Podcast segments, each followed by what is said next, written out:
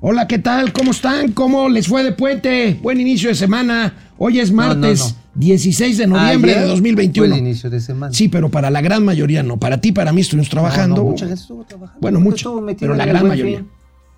La gran mayoría. Los que trabajan en las ¿Traes tiendas. ganas de pelear o qué? Sí, a huevo. Pues, Pues, órale. ¿sabes qué? Dale, güey. Bueno, cuesta más generar electricidad en México. 23% se ha encarecido el costo de generación de energía eléctrica en México. Vamos a ver esta, esta información del periódico Reforma. El presupuesto fue aprobado, amigo, en la madrugada del Como domingo. tal. Ya lo habíamos Igualito, platicado. ya lo habíamos dicho. Ya lo, lo habíamos platicado Bueno, con el secretario. La verdad es que dicen que no le quitaron una coma. Le quitaron al INE, le quitaron al Poder Judicial, le aumentaron a turismo. O sea, simple y sencillamente no le dieron ni una, ni la concesión, ni la agua, ni las buenas A ninguna noches. observación de A la ninguna oposición. Ninguna. Ninguna. O sea, el PRI se vio pendejo en sus buenos tiempos. no, no, bueno, esto es.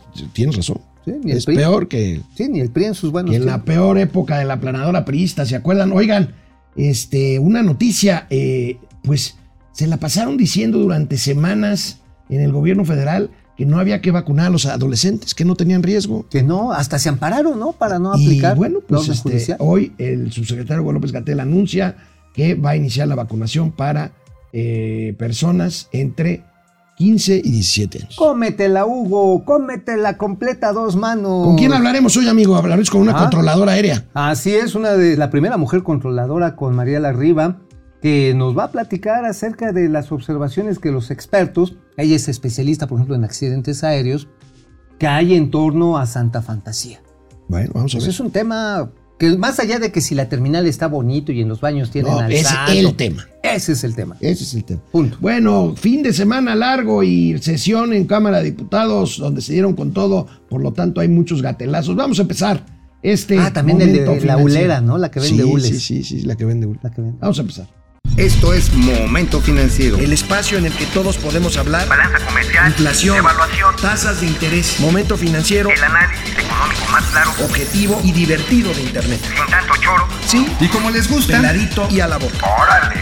¡Vamos, réjete bien! Momento financiero. Bueno, pues como les decíamos ahorita en la introducción de este programa, la nota principal de reforma consigna que lo que va de esta administración ha subido 23% el costo de generación de electricidad para la, para la Comisión Federal de Electricidad, lo que por supuesto pues ha repercutido en Bueno, son datos que sacan de la, ce- del CENACE, del Centro... del, del SENACE, ahí está, Ajá, exactamente. y de la CRE. y de la Comisión Reguladora de Energía. Simple y sencillamente, malditos neoliberales, que ya se acabe el gobierno de Felipe Calderón. No es posible, todavía sigue influyendo a que le aumente 23% el costo a la CFE. Por eso es importante la reforma eléctrica, para que esto ya no pase. ¿Estás hablando en serio? sea. Claro que estoy hablando en serio. Bueno, vamos a ver A ver, cómo se... ¿Cómo está aumentando? ¿Cómo, cómo está aumentando? Ay, ¿cómo está aumentando? Ahí tienes, amigo. El promedio ha subido un 23% al pasar en enero de 2019 del costo promedio por megawatt en pesos La ciclo de 1500 combinado, a 1800. La ciclo combinado, 28% para arriba. platícanos, este, bueno, platícales, platícanos. El ciclo ¿Qué combinado es, ciclo básicamente el que utiliza gas. Gas este, natural o gas LP y esto de una u otra manera se viene pues como convirtiendo la energía de la quema en las turbinas a movimiento cinético y cinético genera electricidad y bla bla bla. Bueno, térmicas, las que utilizan como combustible, ahí lo ven con el asterisco, carboeléctricas, termoeléctrica, combustión interna y Ahí es donde está el combustóleo y el carbón, ¿no? Así es, ahí está el muy carbón. Y ojo, la que dicen que es una energía que no afecta, que es natural, Y que es muy barata. muy barata. Pues ni tanto, ¿eh? 35%. Porque a las presas se les debe dar mantenimiento. A ver, aquí la más baja es hidroeléctrica, o sea... Es la más barata, sí. Usar la fuerza del agua los ríos, las presas, para poder generar electricidad Pero sube el a través de turbo. Pero comparado, es sube, pero comparado con estos 1.200 eh, pesos por eh, megawatt hora, Y fíjate, ¿cuánto cuesta eh, un megawatt hora eh, eólica y eólico en pues, solar? están entre 300, 350, 700 pesos. La eólica es más carita. Estamos hablando de 750 Que pesos. sigue siendo la mitad de esto. Bueno, un poquito casi Casi la mitad para atrás, ¿no? Y el otro, eh, la fotovoltaica, la, que no solo es lo correcto, no es solar. Porque lo dicen, no, es que cuando se va el sol deja de producir. No, ¿me entiendes? fotovoltaica, porque además puede captar incluso la temperatura, los nuevos paneles solares. Captan la temperatura, así aunque esté nubladito. No es como decía Manuel Barney, ¿no te acuerdas? No es que si están Sí. operando a alguien y se va el sol, se va la electricidad. No, señor Barney, no sucede eso. El tema está en que estas, las, no- las nuevas tecnologías que ya están en México, permiten que incluso así, aunque esté nubladito, aunque no esté el astro El- rey el- hasta el arriba, tema es el, el, eh, generar calor, ¿no? Generar calor, básicamente. Ya la- con la generación de calor puede precisamente mandar esta energía, la convierte en electricidad. Quema más la resolana luego que el sol directo. Así es, quema mucho el sol. Ahora, Así como dirían, ¿para qué te asoleas? ¿Qué mamada esos consejos? Bueno, a ver, el presidente insiste, a pesar de esto, el presidente insiste, pues en su modelo y en su discurso. Vamos Bien. a ver.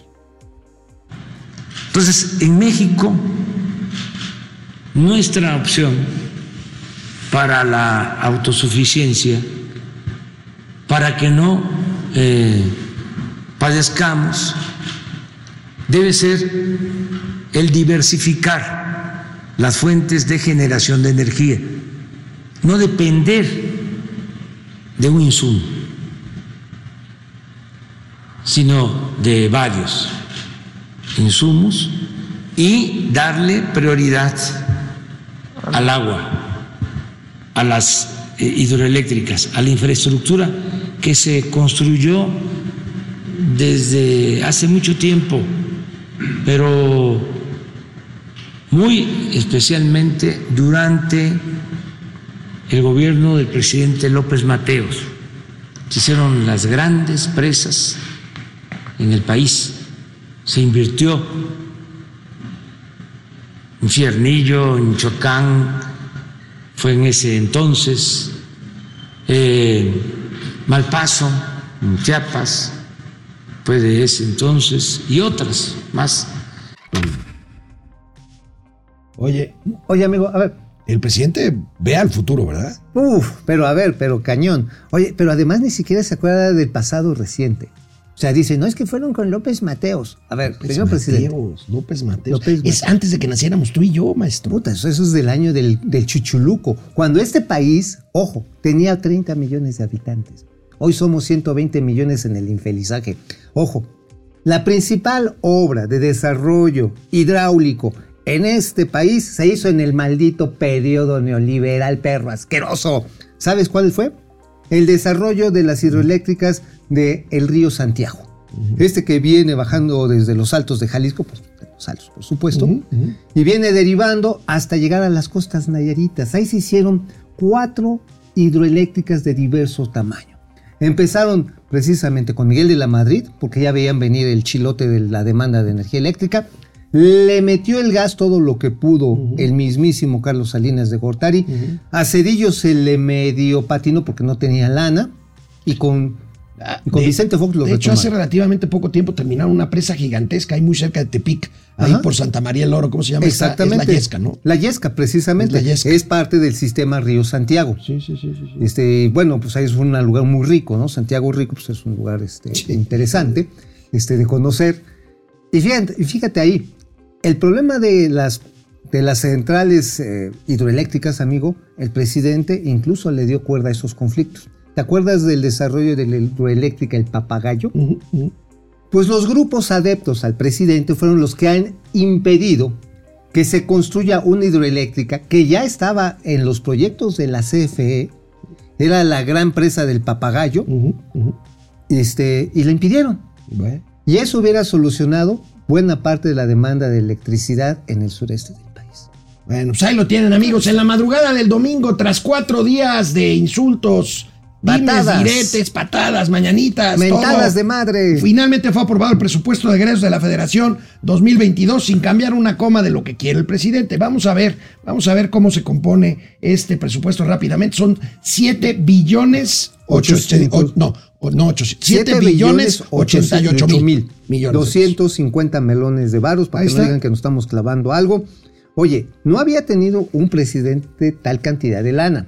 Y ahora, el día de hoy va a ir Ignacio Mier, Este, oye, también ya sabes cuál va a ir con sus aliados, va a ir con el Partido del Trabajo y el PB, que ya no va a ser Partido Verde.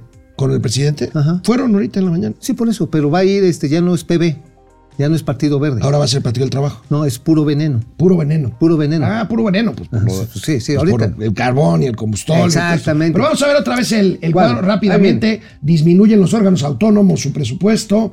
eh, Ah, eso otros sí. que disminuyen. eh, Ramos administrativos el Instituto Nacional Electoral, que es un tema, se va a controvertir. Y bueno, suben los programas sociales, sube turismo por el Tren Maya, Ajá. sube Sedena por el, el aeropuerto tres- de, No, pero no, más que, más que por Santa Fantasía, es por el equipamiento militar nuevo. Ok.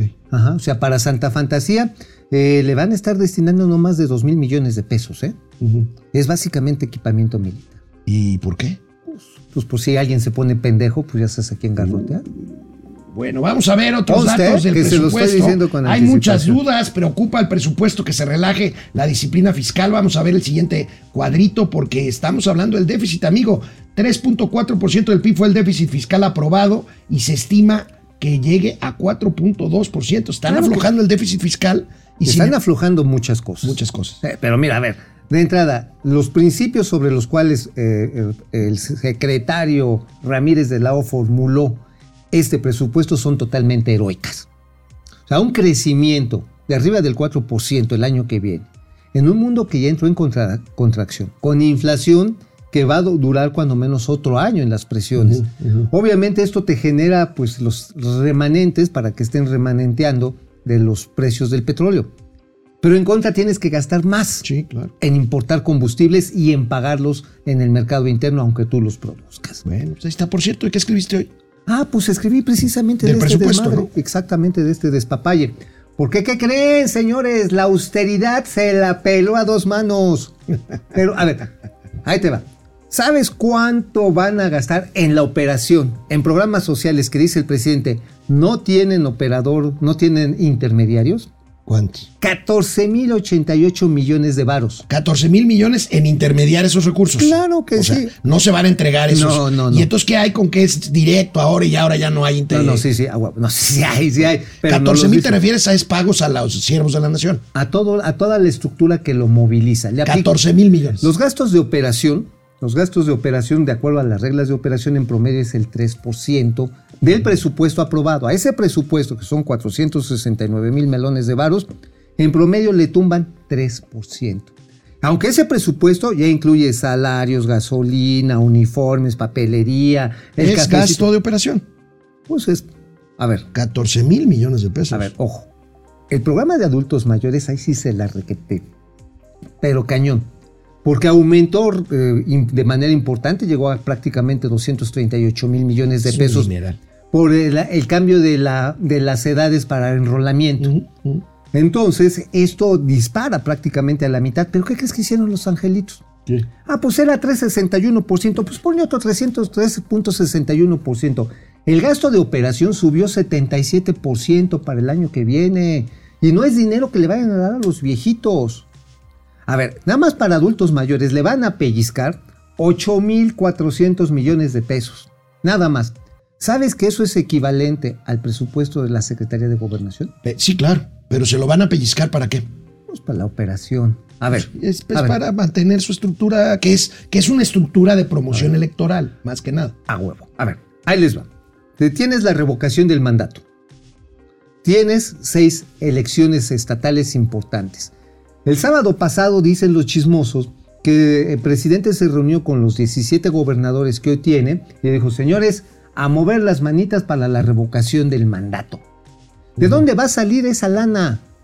De ahí, De ahí, ok. de ahí. Está bien. O sea, espérate, Oye. es una felonía en todo el Oh, sentido. sí, claro, pero, el- pero el secretario de Hacienda hace, hace lo que tiene que hacer, defiende. Sale poco y salió con un tuit después de eh, la aprobación del, con, del presupuesto en el Congreso y salió con un tuit pues, diciendo que el presupuesto está bien. Pues mira, nada más para que no vea que está tan bien, espero que lo rectifique sobre todo en estos excesos, porque esa lana no va para los viejitos. Ahora, no va pero ya no se puede rectificar. O sea, bueno, No, se la regla de operación sí.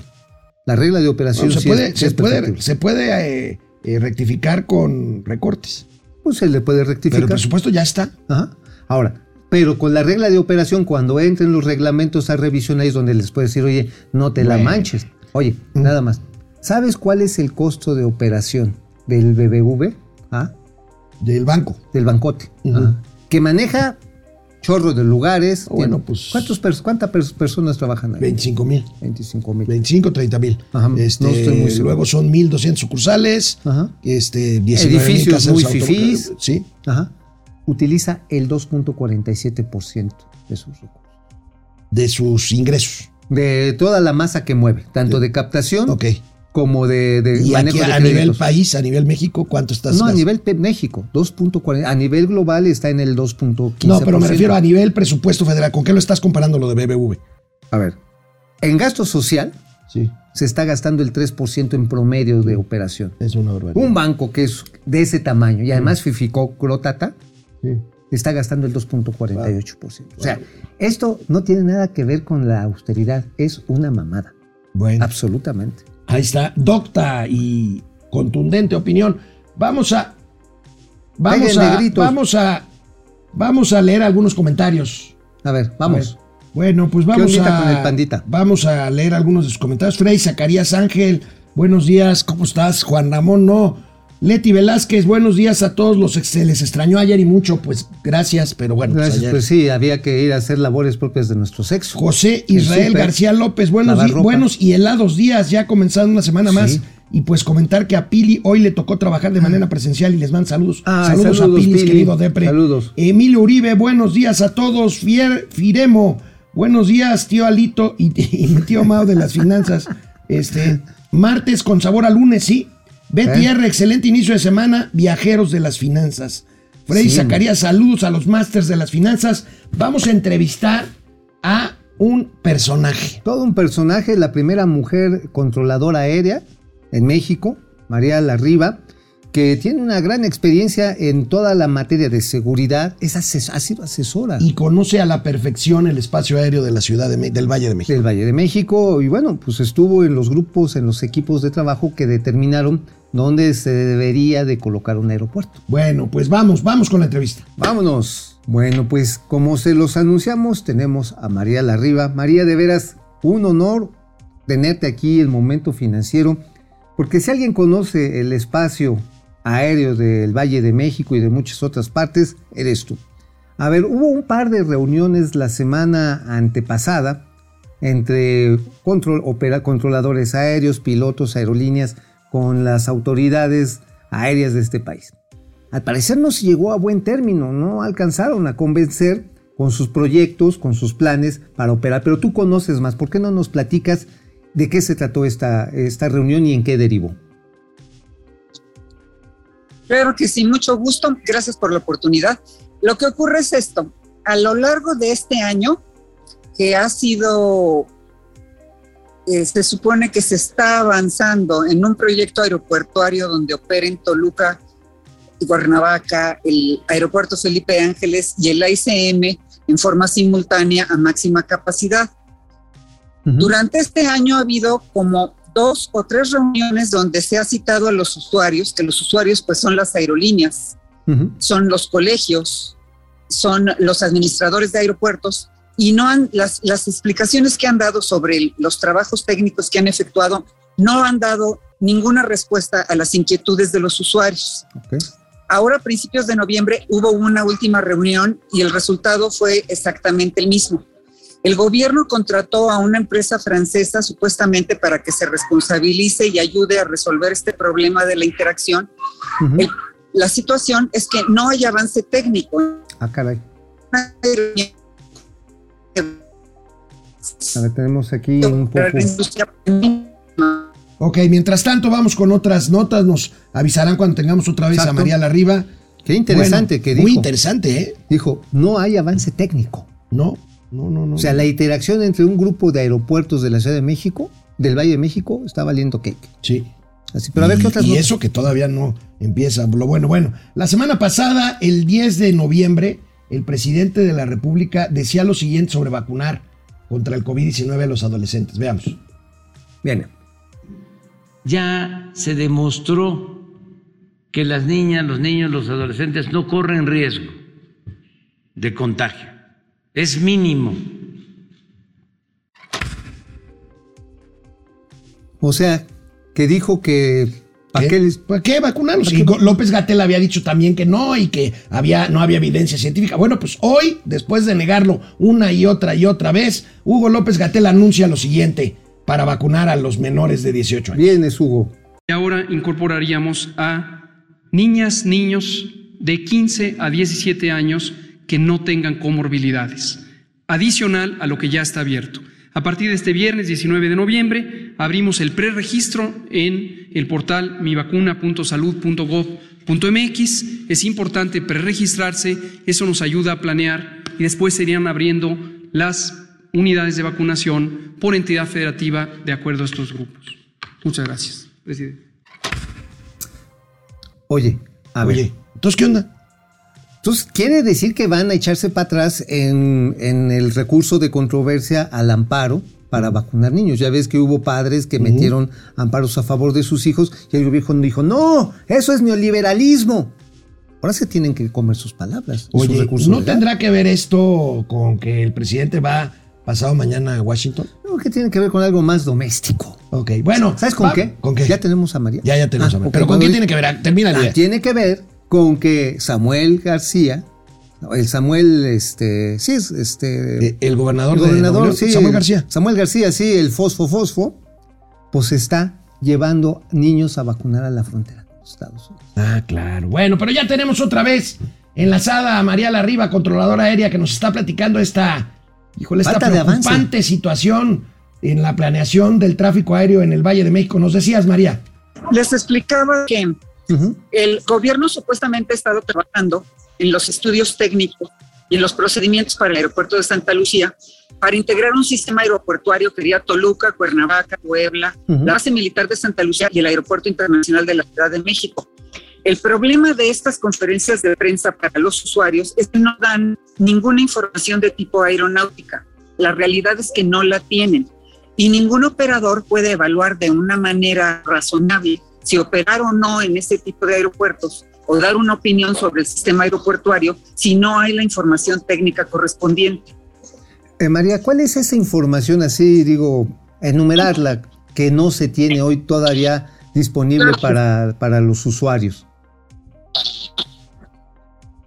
Claro que sí. Eh, los aeropuertos regularmente llevan más de para tener los estudios correspondientes para la construcción. Entonces, se tiene que seguir la ley de aeropuertos. Eso es, un- eso es lo que sí es la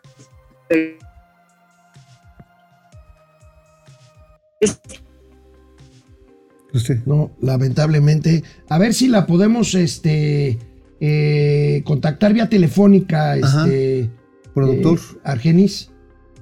A lo mejor, a ver si podemos hacerlo para que sea. Eh, sí, porque más- es muy importante. Es esto muy que- importante, esto es dramático, porque es básicamente, está, lo que nos está diciendo es que el espacio no está listo para operación simultánea Pues no de hay información. Bueno, O sea, Nablu, que fue una empresa que contrataron creo que por 64 millones de pesos y que dijeron que lo... ¿Qué, perdón? Ah, sí, ahorita vamos a pasar el número.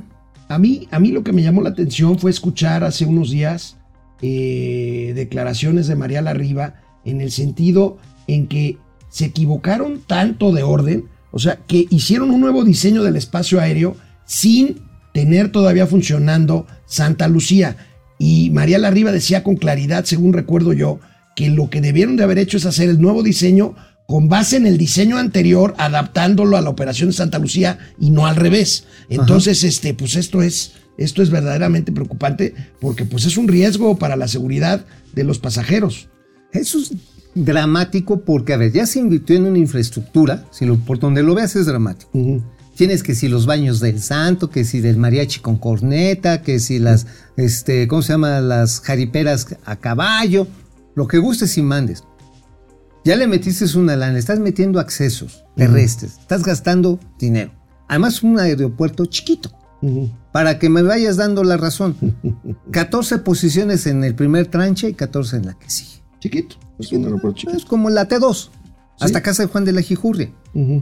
El problema está en que Se pueden bajar aviones ahí con seguridad en un sistema, este, pues corona. Bueno, como el amigo, ahorita está- en lo que retomamos la comunicación con María Larriba, hoy inicia, después de dos años de, suspendi- de suspenderse, el tianguis turístico en la ciudad de Mérida, Yucatán, de aquí a fin de semana. Qué bueno. Sin embargo, ¿sabes qué? Traen un desmadre en el acreditamiento.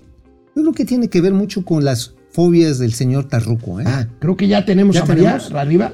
Sí, mejor, mejor, claro que sí. Con mucho gusto, claro que sí. Entonces, Ah, aquí. este. Entonces, este, ¿qué me decías del tianguis turístico, amigo? Así que, por ejemplo. no, tú estás enojado porque no te invitaron. No, no, yo tenía ya la invitación, mandé la acreditación y no me acreditaron. Y eso le pasó, por ejemplo, a muchos medios nacionales y locales. Incluso han estado saliendo notas en los medios locales ujú. De que, este, de que pues simplemente los hicieron a un lado. Ya no vas a ir. No, pues que voy a andar yendo, ¿para qué voy a ir dándome la pinche vuelta para allá, cabrón? O sea, neta, ¿para qué? Bueno, habrá 1.400 compradores. Escuché muy optimista al secretario de Hacienda, Miguel Torruco. No, ¿de Hacienda? De Hacienda, de Turismo, Ese es de haciéndose, de Haciéndose. pan, este tonto. Qué gestión, ¿verdad? Tan Entonces, eh, mira, a ver, el señor Tarruco es un propagandista, no es un secretario. O sea, realmente el sector turístico en nuestro país ha padecido grandes retos y la Secretaría no ha sido ni para dispararles un café, para pronto. O sea, campañas de propaganda, de promoción, de generar espacios seguros para el turismo, fue un chilote que se tuvieron que comer hoteleros, prestadores de servicios, aerolíneas. El gobierno dijo, bueno, ahí arréglense, ahí arréglense. Y su hijo haciéndole la barba. Ahorita vamos a ver unos gatelazos Uh, haciéndole bueno. la barba al Ah, presidente. pues bueno, bueno, mira. Ah, no es. Bueno, bueno, bueno. Ahí está el tianguis turístico de hoy. Al siguiente viernes, el año que entra, ¿dónde va a ser? En Acapulco, ¿no? En Acapulco. Y luego en la. Ciudad de México. Así es. Ahora, qué bueno que se realiza el tianguis por el sector. Porque acuérdate que también este gobierno no quería hacer muchas cosas, ¿eh? que- acuérdate que quitó el CPTM, este, quitó los apoyos que se El han dado. Consejo de Promoción Turística. turística, ajá, quitó los apoyos y, este, y tuvieron que hacerse de sus propios recursos para seguir con la promoción internacional. Ujú.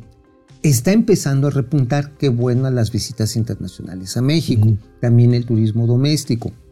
Sin embargo, la falta de una política firme de turismo es patente. ¿Sabes? Es lo único que dice el señor. Sí. El señor Torruco dice, no, lo que pasa está en que queremos que venga más turismo, venga menos turismo, pero con más lana.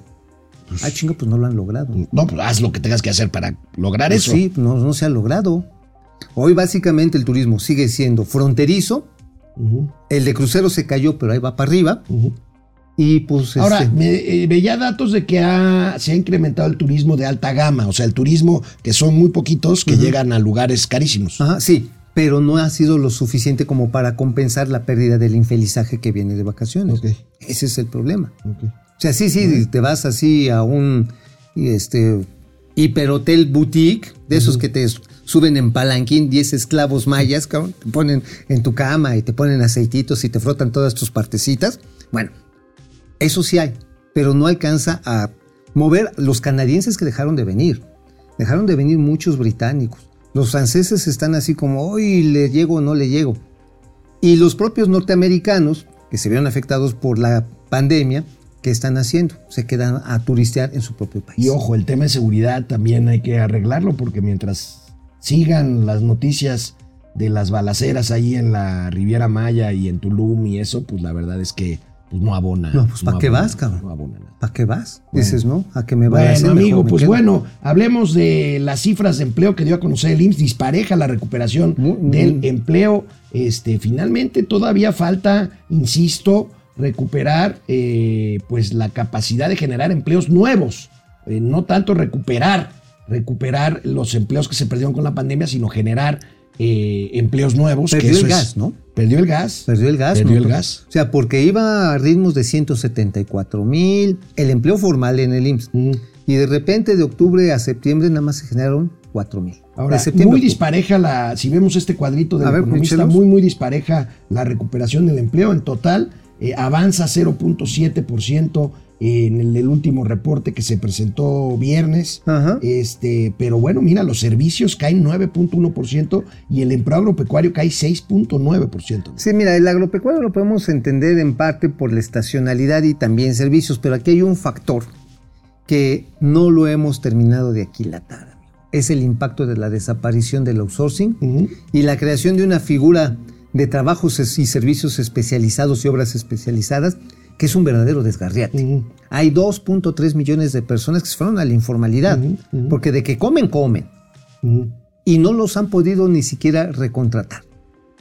Y es un problema redondo, redondísimo, el que tenemos precisamente con la imposibilidad de contratar de manera ágil en el sector de la construcción, en el comercio, también en la agricultura, en la minería, en la manufactura especializada. Y esto es lo que está haciendo que el empleo formal se esté estancando. Ahora, también hay una nota del economista, te sacaste esta nota del economista. nuestros Sí, amigos. sí, sí. Bueno, eh, el día viernes en la que alertan que dos terceras partes de los empleos totales generados en nuestro país en el último año son del sector informal. ¿Dos de tres empleos? Dos de tres empleos. Bueno, eso es consistente con lo que habíamos venido viendo. No, Ya. no, porque la informalidad es del 57%, no es del 66%. Ok, tienes razón. Ajá. O sea, son Ahora- 10 puntos más. 10 puntos más. Y además, ¿quiénes están yendo ahí? Los jóvenes. Porque, a ver, este país, como para que no fuera tan jodido, necesitaría un millón cien mil de empleos anuales para que, formales, con seguro social, SAR y todo, para que los metieran, entraran los jóvenes que están ingresando a la edad productiva. Ujú. Pero no está sucediendo. O sea, apenas estamos recuperando así la rayita de canela, Carlos. Así, así, así. O sea, durante tres años, apenitas, y en esos tres años, finalmente, hay dos millones de jóvenes, dos y medio más o menos, que se han tenido que ir a la Bueno, informalidad. vamos a ver, Emilio Uribe nos niños. saluda, Firemo, ya lo saludamos, Betty R, Freddy Zacarías, Fidel Mendoza. No es la temperatura, Mau, es la concentración de fotones. Se refiere a. Ah, ok, a- de, a los- de la, energía- de a la energía este, fotovoltaica. Bueno, la acumulación de fotones finalmente en su interacción a nivel Ah. submolecular ¡Oh! genera calor, genera calor. No le des cuerda, Fidel. Este es todólogo. Este cree que sabe de todo, hombre. No, Ahora no soy resulta- todólogo. ¿Eh? Yo por eso solamente soy universal. Ah, ok. Aleluya, Alequi, hidroeléctricas que quien construyó el PRI, vegete. Pues sí, Pues sí, el maldito PRI. pues sí. Bueno. ¿Ya tenemos a Marial arriba? ¿Ya la tenemos? Creo que sí, la tecnología nos jugó. Bueno, no, pues vamos a, vamos a los gatelazos. Mañana, Mañana recuperamos la- contesto, sí. Porque es, es muy, muy, muy relevante lo del espacio aéreo. en- Y absolutamente clave de que las reuniones que se dieron la semana antepasada fueron otro fiasco. Y o sea, no hay nada, no hay información. No, no hay información. O sea, y estás a menos de 120 días si de no hay información, ¿por qué las líneas aéreas anuncian que van a volar Pues por nalgas prontas. Está bien. Pues, ¿para qué te? Ya sabía la respuesta. Ah, Está ¿verdad? bien, vamos a los gatelazos. ¡Vamos! La diputada. La diputada, la diputada Patricia Armendaris, la Ay, misma, Pati. la misma que hablaba de los muertos por falta de medicamentos como un daño colateral, pues ahora atiende las instrucciones de su jefe. Pero, híjole, A ver. o no sabe hablar, ella dice que no dijo lo que dijo, pero pues como que condicionó lo de la reforma eléctrica a que haya lana para las medicinas. Mira. Pues sí, a ver, ¿qué dijo?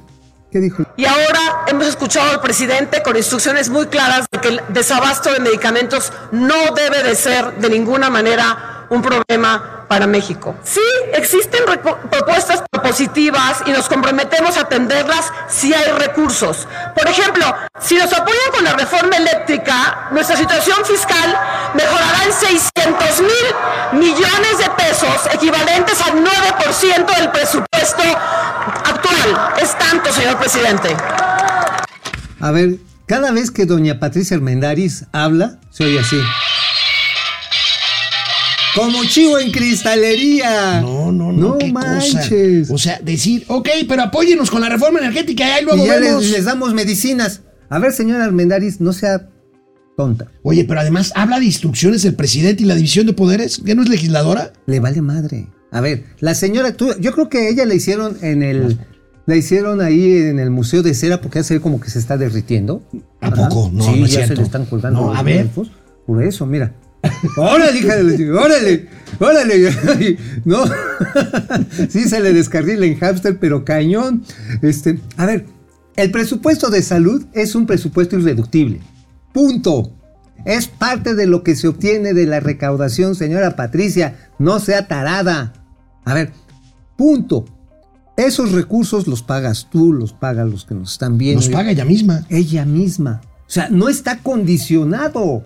Si estás condicionando que le vas a dar salud, si aprueban la majadería esta de la reforma eléctrica, señora Patricia Armendáriz, usted ya no es una Shark Tank. Usted no llega ni a gusano de anzuelo. Así, pa' pronto. Bueno, pues no, porque ni siquiera sabe hacer cuentas. Se supone que ella es financiera. ¿Que no, que no le ayudaba a los emprendedores? Fíjate nada más Es este tweet. que- Fíjate nada más este tweet. No sabe ni contar los millones o los miles de millones o los A millones. El programa de salud para la población sin seguridad social será... Ay, no. 77 mil 570, no, 76, 77 millones 572 687 miles de millones. No mames, si son- esta cifra son fuera 77 cierta, billones. se- serían 77 billones, el presupuesto es del 10% total, Ajá. es del 10% de eso. O Exactamente. sea, ni siquiera sabe contar los pesos la señora. Ajá, estábamos hablando. No, pues mira. Se lo gana. Es de risa loca, doña Patricia Armendáriz. Oye, ¿por qué apoyará tanto al presidente? ¿Será porque quiere que le ayude con su financiera? Está, Ah, pues, tiene una. SOFOM. Por supuesto, le urge que. le- Imagínate, una SOFOM del bienestar, Es- hermano. se llama financiera sustentable. Ah, pero va a cambiar financiera del, Del bienestar. bienestar. Del- Hermano, Bueno. o sea, por favor. Oye, la Cámara de Diputados se convirtió verdaderamente en un herradero, en tierra de ñeros, pues. Ajá, sí, del barrio. Parecía que todos los diputados eran Mauricio Flores. No, está cabrón, a ver. Vean a la diputada Marisol García Segura refiriéndose a sus colegas de otros partidos. Ahí está. ¿Dónde quedó la sororidad de curules en la morena? Ulera, la señora que vende hules. Qué bien, qué bonito tweet hizo nuestra compañera Laura Brugués. Bueno, pues ahí está Laurita Brujés, eh, que, que estuvo ahí rifándosela. Pero cuatro cañón. días Oye, creo que completos ahí. tenemos a María. ¿Ya la tenemos? ¿Ya la tenemos? Ah, ok, no, mañana, mañana. Bueno, mejor mañana. Este, bueno, ahí fíjense nada más cómo estaría el asunto en la Cámara que el viernes en la noche, el sábado, fue cumpleaños del presidente, del presidente López Obrador. Y el viernes a la medianoche, o sea, para el primer minuto del sábado, los diputados de Morena y aliados pidieron un receso, adivinen para qué, no me lo van a creer. En plena sesión de aprobación del presupuesto, miren para qué pidieron un receso. A ver, viene.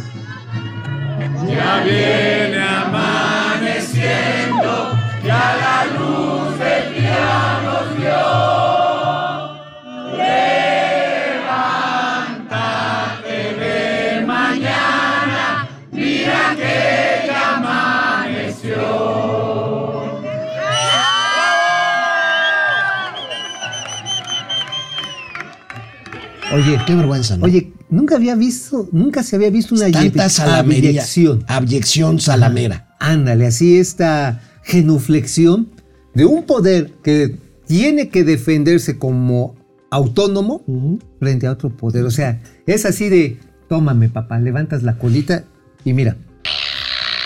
Oye, este, vimos ahí al papá de Checo Pérez, que además hasta le mordió al pastel y salía ahí con la boca llena de merengue. Y este, pero el que está en primer plano es el hijo de eh, Miguel Torruco, el secretario de. El que estaba tomando el video, de que- hecho. El que estaba, to- el- estaba tomando el video el secretario. Sí, sí. de- ah, bueno, el, El el- hijo. el hijo, Miguel Torruco Garza. el. Bueno, no conforme con esta abyección, porque a mí me parece una abyección. Digo, no tiene nada de malo cantar las mañanitas a quien quieras, Quieras. Pero, pero en una sesión No, donde en estás un discutiendo, recinto. en un recinto parlamentario, en un recinto autónomo, en un recinto de separación de poderes. Qué vergüenza. Ah, pues es ser arrastrado. O sea, bueno, y pero ahí no queda Miguel A ver, ah, Torruco, no, ¿eh? No, no no, queda. no, no, le llevó un regalo al presidente No, al otro mamá, día. A ver, Mira. A ver, viene. Vida. A ver, el, el nombre de la, del el título de la obra. Se llama Las Cuatro Transformaciones, encabezada obviamente la primera por Miguel Hidalgo, el padre de la patria. Después la reforma con Benito Juárez. La revolución. La revolución con Madero. Y la cuarta transformación con nuestro presidente, mucho orgullo, mucho cariño. Ay, hasta que estudiaste, Muchas gracias. Es un honor. Muchas gracias. Se le botó un cable ya. Error, ¿verdad? Sí, pues total. O sea, a ver, Ahora, ¿pero qué no la familia Torruco es así hiperfifí? pues sí, pero pues mira, ¿a costa de qué? Así lo fue con todos los gobiernos anteriores. Por eso, o sea, aquí el tema es que son abyectos con el presidente en turno, el que sea incluido el que habla mal de ellos mismos. Claro, pues es que, a ver, ellos son la clásica burguesía que crece amparada al poder. Que su principal ocupación en la vida, como muchos hay en este país, ha sido mostrar ge- genuflexos a quienes tienen las decisiones políticas en el momento. Papá de Checo Pérez salía abrazando a Salinas, salía del lado de ese, Calderón. de Calderón, ah, so- chocando las, la- las manitas con Enrique Peña Bebé, y ahora hasta con merengue. Y ahora quiere ser Oye, gobernador de Jalisco. ¿Será merengue? Parecía otra cosa. No, no, no. sea, no, sí, bueno. se veía cremoso el asunto. No, no, no seas Se naco. veía. pues, No, no seas naco. A ver, traía el muñequito de AMLO en la mano, ¿no? ¿Tú qué crees que le estuvo haciendo? Ta- ta- ahora sí. Se veía muy lácteo ese asunto. Bueno, oye, la jefa de gobierno de la Ciudad de México, Claudia Sheinbaum, que por cierto hoy sale una encuesta muy desfavorable a ella en el periódico El Financiero, ha perdido mucho, muchos puntos de popularidad en las encuestas y bueno, pues ante esto sus asesores le recomendaron pues salir a comerse un taco allá afuera de afuera del Palacio del Ayuntamiento, allá en el Zócalo capitalino junto a Ah, la sí, Suprema Corte. Doña Taquitos. Pero muy, muy. Lady muy- Taquitos. Muy forzado. Vamos a ver, muy A ver. forzado el video, muy. Ah, muy le sale natural. No, no, Es bien natural. A ver, ¿cuá- cuá- cuándo, cuándo te dan el taco antes de que lo pidas? ¿De qué ta- chingados es te lo vas a comer? tan natural como un jugo de naranja juice. A ver. Es el objetivo de gobierno que tenemos. Es del, del pueblo. Del pueblo. Pero me vas a dar gente que te No, no, no. ¿Cómo? ¿Cómo? ¿Cómo? No, no. Tacos de canasta, el puro veneno. Ahí está. Tacos de canasta, el puro El puro veneno. Gracias. Gracias por compartir y convivir con la gente que esa es la humildad. Voy a decir ¿verdad? a ver si están buenos. No, claro. Están buenísimos, ¿eh? ¿Eh? Ahí está. Oye, yo sí coincido, yo sí coincido de que con este, el gran actor Víctor, el que interpreta a Broso. Víctor Trujillo. Ajá, al gran Víctor Trujillo, que dice que el candidato de Morena va a ser el taquero. El taquero, ¿verdad? Ajá, ajá, puro veneno. Puro veneno. Puro Oye, veneno. por lo menos sabe agarrar el taco la jefa de gobierno. Bueno, ¿Te acuerdas de Ricardo Anaya? Así que lo De agarraba hecho, así de como. hecho las el acá. Vampipe no dejó pasar esta. No, no, a ver, a Mira. ver. Viene el Vampipe, lánzate. Eh, buen provecho a todas, a todos y muchas felicidades y muchas gracias. ¿Saben qué? No nos quisieron cobrar. Bueno, por lo menos, Sí, ya. ¿qué diferencia? Porque, eh, Sí, sí, porque el, el el- joven maravilla no sabe El agarrar un taco. Chicken está así como agarrándolo como ay guácala, Sí, ¿no? sí, sí, sí, sí, Ahora, sí, sí. ¿Te imaginas sus jefes de imagen de la regenta diciéndole, mire jefa, usted camina así como muy derechita sonriendo y le van a dar su taco? O sea, güey, o sea, está más pinche forzado que una película de los setentas de viaje a la luna. Está bien macuarro. Oye, amigo, mañana no se pueden perder los gatelazos porque vamos a tener un piloto de Aeroméxico en un vuelo internacional. No saben el speech que se echó cuando pues anunció la salida del vuelo y desearle a los pasajeros un buen viaje. Mañana lo vamos a tener. Está, Ah, está bueno. increíble, está increíble. Tenemos que escucharlo. Tenemos que escucharlo. Y mañana esperemos tener una, una comunicación eh, fluida y nítida con eh, María Tarriba. La Riva, no La Tarriba. Riva, perdón. La, La María. Mali- Ma- María La Riva. Ay, qué menso. A ver, seguramente está arriba porque sus oficinas están en un No, tercer porque es controladora aérea. Claro. Porque está en la torre de control. Sí, claro. O sea, no seas. Gracias por ayudar. Ay, que- a ver. Después de que. Nos vemos. Nos vemos mañana aquí en Momento Financiero.